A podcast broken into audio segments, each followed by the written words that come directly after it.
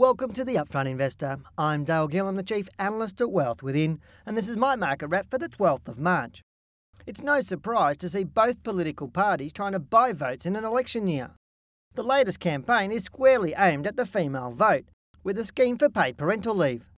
Now, I'm all for mum being able to spend as much time as possible with their baby, especially in the all important first year, as the benefits are enormous. But it's how they intend to fund this scheme that bothers me. Like most vote buying schemes, if we get money in one hand, you can be certain it will be taken from another.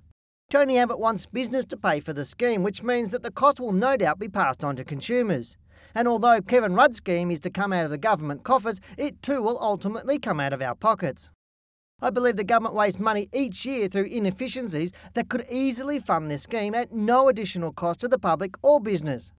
The poorly managed insulation scheme is just one recent example, with both sides of politics having previously created many more bungles in their long histories. But our politicians always default to what's easy and make somebody pay more tax rather than to achieve what smart businesses do, and that is to work out how to deliver a better product or service for less cost.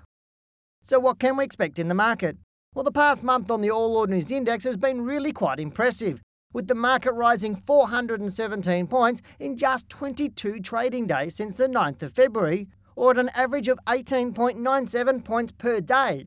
Whilst this sounds fantastic, we need to keep it in context, as the market averaged only 8.9 points per day between March 2009 and the high in January of this year.